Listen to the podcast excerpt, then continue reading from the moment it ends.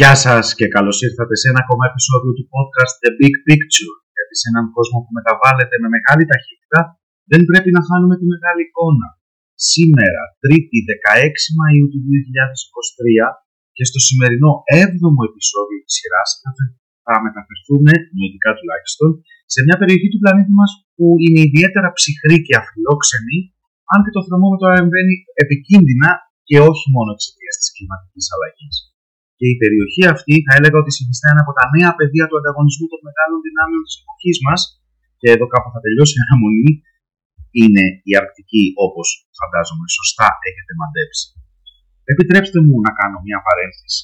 Η Αρκτική είναι ένα από τα αγαπημένα μου ερευνητικά ζητήματα και δεν θα αναφερθώ στις εκλογές της Τουρκίας που ίσως είναι, είναι, ότι ίσως είναι στην επικαιρότητα αυτό το διάστημα, ούτε με τα γεγονότα που γίνονται στην Αλβανία, δίωξη του Έλληνα της κοινότητας τη Βορείου Υπήρου από τις Αλβανικές Αρχές, που είναι, είναι ε, ζητήματα πολύ σημαντικά της εξωτερικής πολιτικής, αλλά δεν είναι δημοσιογράφος. Οπότε αυτό το podcast δεν θα ακολουθεί μια δημοσιογραφική προσέγγιση, ό,τι πουλάει εντός ή εκτός εισαγωγικών και ό,τι βρίσκεται στην επικαιρότητα. Θα αναφερθώ φυσικά σε αυτά τα ζητήματα, αλλά θα τα εντάξω σε ευρύ, στο ευρύτερο πλαίσιο των ελληνοτουρκικών ή της ε, κατάστασης της Ελλάδας στην γεωγραφική της περιφέρεια εν ευθέτω χρόνο. Και να κλείσω αυτή την παρένθεση και να επιστρέψουμε στην Αρκτική. Και αρχίζει το καλοκαίρι να να εμφανίζεται σιγά σιγά, αρχίζει η δημοκρασία να ανεβαίνει, οπότε πάμε λίγο να ψυχρανθούμε. Λοιπόν, χοντρικά, πολύ χοντρικά, η Αρκτική καταλαμβάνει τον βόρειο πόλο της γης, πλανήτη μας, μέχρι τον βόρειο αρκτικό κύκλο. Ε, φυσικά στην περιοχή αυτή κυριαρχούν οι αιώνιοι πάγοι και ο Αρκτικός ωκεανός ή αλλιώς ο βόρειος παγωμένος ωκεανός. Επίσης, όπως έχω αναφέρει σε άλλο επεισόδιο, το Google είναι φίλος μας, οπότε με ένα πολύ απλό Google search μπορείτε να αντλήσετε περισσότερες πληροφορίες για την Αρκτική Τώρα τα κράτη που βρίσκονται σε αυτή τη ζώνη είναι η Ρωσία, ο Καναδάς, οι Ηνωμένες Πολιτείες μέσω της Αλάσκας, η Ισλανδία, η Νορβηγία, η Σουηδία, η Φινλανδία και η Δανία μέσω της Γρυλανδίας. Τώρα αυτά τα κράτη συγκροτούν επίσης έναν διεθνή οργανισμό λίγο πολύ άγνωστο στο επίπεδο. Λέγεται Αρκτικό Συμβούλιο, είναι Arctic Council στα αγγλικά. Τώρα στο τελευταίο συμμετέχουν ως, παρα... ως παρατηρητές, εκτός από διάφορες μη κυβερνητικές οργανώσεις και οι γηγενείς πληθυσμοί, indigenous people, ε, κράτη όπως η Γερμανία, η Ολλανδία, η Πολωνία, το Ηνωμένο Βασίλειο, η Γαλλία, η Ισπανία, η Ιταλία, η Ιαπωνία, Νότια Κορέα, Σιγκαπούρη, Ελβετία και συγκρατήστε την τελευταία χώρα, φυσικά η Κίνα. Τώρα, η περιοχή της Ακτικής θεωρείται ο ακρογωνίος λίθος της Αμερικανικής Εθνικής Ασφάλειας, αλλά και της Ρωσικής, όπως μας υποδηλώνει ο χάρτης. Σήμερα ζούμε στην περίοδο της κλιματικής αλλαγής, νομίζω δεν μπορεί να το αρνηθεί κανένας, η οποία έχει δραματικές επιπτώσεις στην Αρκτική. Οι αιώνιοι πάγοι της δεν θα είναι τόσο αιώνιοι, γιατί εξαφανίζονται με ταχύτητα του. Η εξέλιξη αυτή απειλεί τη σταθερότητα του εύθραυστου οικοσυστήματος, καθώς και τους κατοίκους συμπεριλαμβάνων των ηθαγενών που ζουν στην Αρκτική εδώ και αιώνες, εδώ και εκατοντάδες χρόνια. Τώρα η καταστροφή για κάποιον φυσικά είναι ευκαιρία για κάποιον άλλον. Και αυτό ισχύει εννοείται και στην περίπτωση της Αρκτικής. Τώρα, το λιώσιμο των πάγων προσφέρει μια σπάνια ευκαιρία στις μεγάλες δυνάμεις να επεκτείνουν την επιρροή τους στην περιοχή που χαρακτηρίζεται από την αυθονία φυσικών πόρων, πετρέλαιο και φυσικό αέριο. Είναι παρθένα τα εδάφη εκεί, ο πυθμένα μα κάτι θάλασσα ο πέρα, να είμαστε πιο ακριβεί. Τώρα, τούτο λεχθέντος, η Ρωσία έχει δηλώσει ήδη τις προθέσεις της να χρησιμοποιήσει την περιοχή ως αναπτυξιακή βάση για την οικονομία της, με την εκμετάλλευση των φυσικών πόρων. Τώρα ταυτόχρονα, και προσέξτε το αυτό, εξαιτίας της εξαφάνισης του πάγου ανοίγονται νέες θαλάσσιες οδοί στον Αρκτικό ωκεανό. Με συνέπεια, οι νέες γραμμές των εμπορικών πλοίων ε, μπορούν να παρακάμψουν ευάλωτα σημεία. Τα, τα ονομάζουν διεθνώς choke points, όπως είναι η διόρυγα του Σουέζ ή τα στενά της Μαλάκα. Όχι την ελληνική έννοια. Μειώνοντας έτσι σημαντικά το χρόνο και το κόστος μεταφοράς. Θυμάστε, θα θυμάστε, φαντάζομαι, όταν ένα πλοίο, ένα εμπορικό πλοίο, είχε φράξει τη διόρυγα του Σουέζ για εβδομάδες, πόσο είχαν ακριβήνει τα προϊόντα σε παγκόσμιο επίπεδο. Γιατί, γιατί είχε επέλθει ασφυξία στην παγκόσμια οικονομία και το εμπόριο, γιατί είχαν σταματήσει τα πλοία να διέρχονται από τη διόρυγα του Σουέζ. Οπότε πηγαίνανε περιμετρικά της Αφρικής, αυξάνοντας και το χρόνο μεταφοράς αλλά και το κόστος μεταφοράς. και μαντεύτε ποιος πληρώνει πάντα το κόστος μεταφοράς. Ο τελικός καταναλωτής, δηλαδή εμείς. Τώρα κοιτώντας πάλι το χάρτη, ο χάρτης είναι πάντα φίλος μας, καταλαβαίνει κάποιος πάρα πολύ εύκολα γιατί η Ρωσία θεωρείται ο βασικό παίκτη της περιοχής. Έχει ιδιαίτερα εκτεταμένη ακτογραμμή. Ενώ παράλληλα η χώρα έχει επενδύσει σημαντικά ποσά στον εξυγχρονισμό του οικονομικού και κυρίως του στρατιωτικού της αποτυπώματος στην περιοχή. Τώρα, μέχρι σήμερα η Ρωσία διαθέτει το μεγαλύτερο στόλο πυρηνικών παγωτραστικών σκαφών, περίπου 36, και διαθέτει ορισμένα λιμάνια βαθύων υδάτων, που παρέχουν αδιάλειπτη πρόσβαση στην περιοχή, στον Αρκτικό ωκεανό, στο βόρειο παγωμένο ωκεανό. Επίσης, η ρωσική στρατιωτική παρουσία στην Αρκτική έχει αυξηθεί κατακόρυφα, γεγονός που εγείρει το δίλημα ασφαλείας τόσο για τις ΗΠΑ όσο και για τα υπόλοιπα κράτη της Αρκτική, καθώς η Μόσχα εντός εισαγωγικών ανακαταλαμβάνει την περιοχή. Και όπως θα θυμάστε από τα κράτη που προανέφερα, τα περισσότερα βρίσκονται πλέον στο καθολικό στο δυτικό στρατόπεδο εκτός της Ρωσίας. Τώρα, με άλλα λόγια, η περιοχή μετατρέπεται σε ένα νέο πεδίο στρατηγικού ανταγωνισμού μεταξύ των δύο δυνάμεων, ενώ η Κίνα έχει δηλώσει ζωηρό ενδιαφέρον για την Αρκτική. Και θα δείτε πως οι ηγέτες, όταν κάνουν κάτι, έχουν τους λόγους τους. Φυσικά έχουν τους λόγους τους, δεν είναι τρελοί. Θα θυμάστε πριν μερικά χρόνια όταν ο τότε πρόεδρος των ΗΠΑ, ο Ντόναλντ Τραμπ, θέλησε να αγοράσει τη Γρυλανδία από την Δανία και οδηγήθηκε σε ένα διπλωματικό επεισόδιο με την κυβέρνηση της Δανίας. Θα το θυμάστε, αυτό ήταν ένα από τα εφράπελα της κυβερνητική του Το έκανε άγκοψα, αλλά είχε ένα σκοπό. Είχε σκοπό να το τρέψει την κινέζικη διείσδυση στην Γρυλανδία και κατ' επέκταση στην Αφρική. Στην Αφρική, συγγνώμη, Αφρική. Το Πεκίνο έχει δηλώσει αρκετές φορές την πρόθεση να επενδύσει στην Γρυλανδία μέσω τηλεπικοινωνιών. Α, ο λεγόμενος, αυτό λέγεται, έχει ονομαστεί από την Κίνα ο πουλικό δρόμος του μεταξιού, Polar Silk Road. Για να, καταλάβει, για να καταλάβετε πόσο φιλόδοξη είναι η Κίνα και τα σχέδια που έχει. Φυσικά η κυβέρνηση της Δανίας είχε αποκρούσει εκείνη την προσπάθεια και έκτοτε αποκρούει οποιαδήποτε ε, προσπάθεια της Κίνας να διεισδύσει στην περιοχή. Όμως, ενώ ο ανταγωνισμός εντοπίζεται σε όλους τους τομείς, οικονομία, εμπόριο, τεχνολογία μεταξύ ΗΠΑ και Κίνας, έχω ξαναπεί πολλές φορές, αυτοί είναι οι δύο βασικοί αντίπαλοι. Η Ρωσία δεν είναι. Η Ρωσία προσετερίζεται την Κίνα, μήπως και καταφέρει. Δεν είναι ανταγωνιστής, είναι spoiler της διεθνούς τάξης, δεν είναι competitor. Και κρατήστε το αυτό. Τώρα, ο μικρότερος εταίρος του Πεκίνου, η Ρωσία, πασχίζει να παραμείνει στο πάνθεο του μεγάλου δυνάμου. Γιατί η Ρωσία, κακά τα ψωμένα, είναι μια δύναμη σε παρακμή. Τώρα, η Κίνα και η Ρωσία είναι και οι δύο αναθεωρητικές δυνάμεις που στοχεύουν στην αναδιαμόρφωση της παγκόσμιας τάξης, εξαλείποντα την επιρροή των Ηνωμένων Πολιτειών αρχικά σε περιφερειακό, είτε Ανατολική Ευρώπη, είτε Κεντρική Ασία, είτε Νοτιοανατολική Ασία, και στη συνέχεια προφανώς σε παγκόσμια κλίμακα. Επίσης, το Πεκίνο, πρωτίστως, και η Μόσχα δευτερευόντως, είναι η πιο αξιόπιστη και ικανότερη αμφισβητή της Αμερικανικής παγκόσμιας ισχύως και επιρροής, της παγκόσμιας Αμερικανικής ηγεμονίας. Με άλλα λόγια. Ωστόσο, στην Αρκτική η Ρωσία είναι τουλάχιστον μέχρι σήμερα ο κύριος αμφισβητία λόγω της γεωγραφίας της, ενώ δεν μπορούμε να αποκλείσουμε την κινέζικη παρέμβαση και παρουσία και την πιθανή συνεργασία μεταξύ των δύο αναθεωρητικών δυνάμεων. Αν ρωτάτε τη γνώμη μου, νομίζω ότι είναι σχεδόν βέβαιος ότι θα Τώρα, σε εστιάσουμε λίγο περισσότερο στη Ρωσία, τη οποία η πολιτική ασφαλείας είναι η αναδιαμόρφωση της πρώην Σοβιετικής σφαίρας επιρροή στην Ανατολική Ευρώπη. Βλέπετε τι γίνεται στην Ουκρανία ένα χρόνο και μετά την ε, έναρξη της ρωσικής εισβολής. Τώρα, η απρόκλητη επίθεση στο Κίεβο δείχνει πως η μεγάλη στρατηγική, η μεγάλη στρατηγική της Ρωσίας, η υψηλή στρατηγική της Ρωσίας, είναι να αποκαταστήσει την λεγόμενη, το λεγόμενο buffer zone μεταξύ των δυτικών συμμάχων του ΝΑΤΟ και των δυτικών συνόρων της Ρωσίας, όπως υπήρχε στη Σοβιετική εποχή. Μην ξεχνάτε, και δεν το ξεχνάνε οι Ρώσοι, ότι έχουν δεχθεί από τη Δύση δύο εισβολές και δεν υπάρχουν γεωγραφικά όρια, κοινοπορφέ ή οτιδήποτε άλλο να εμποδίζουν. Είναι παιδιάδε στην Ανατολική Ευρώπη.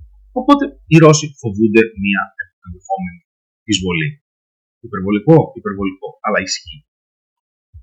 Ωστόσο, η συνεχιζόμενη κλιματική αλλαγή αναγκάζει τους υπεύθυνους χάραξη πολιτικής να εστιάσουν την προσοχή τους σε μια άλλη περιοχή, η οποία είναι η Αρκτική.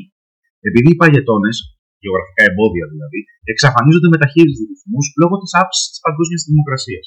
Τώρα, το λιώσιμο των πάγων της Αρκτική θα προκαλέσει έναν παύλο κύκλο καταστροφικών συνεπειών σε παγκόσμιο επίπεδο λόγω της ανώδυτη στάθμης της θάλασσας. Επίσης, κοινώς αποδεκτό, λέμε. Όμως η Αρκτική διαθέτει και κάτι ακόμα πέρα από τους πάγους και τις πολικέ ακτίνες. Σημαντικούς φυσικούς πόρους, αξίας περίπου, κρατήστε το, 22 τρισεκατομμυρίων δολαρίων. ή αλλιώς τον 13% των ανεξερεύνητων φυσικών πόρων του πλανήτη μας. Είναι τεράστια τα νούμερα.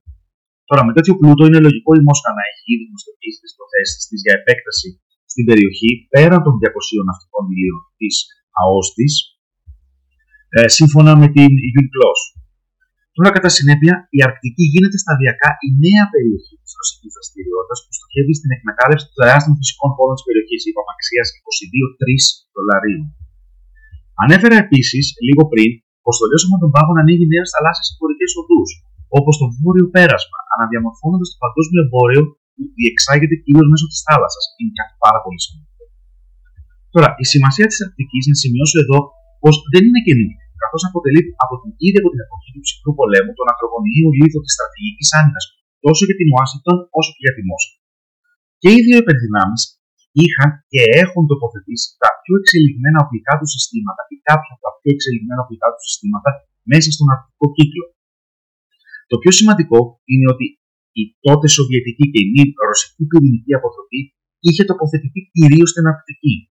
Επιπλέον, τόσο η Ουάσιγκτον όσο και η Μόσχα έχουν αναπτύξει ένα εκτεταμένο σύστημα επιτήρηση που χρησιμοποιείται ως σύστημα έγκαιρης προειδοποίησης για πιθανές εισερχόμενες πυραυλικές απειλές, που ένας παρακολουθεί τον άλλο.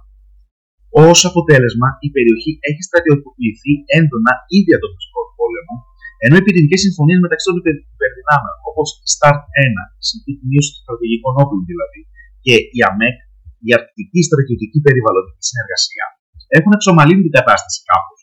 Βέβαια, τώρα με την κλιμάκωση της έντασης μεταξύ Δύσης και Ρωσίας, το καθεστώς της συνεργασία τίθεται υπό αμφισβήτηση με ό,τι και αν αυτό συνεπάγεται για την ειρήνη και την ασφάλεια ενός εύθραυστου οικοσυστήματο, όπως είναι η Αρκτική.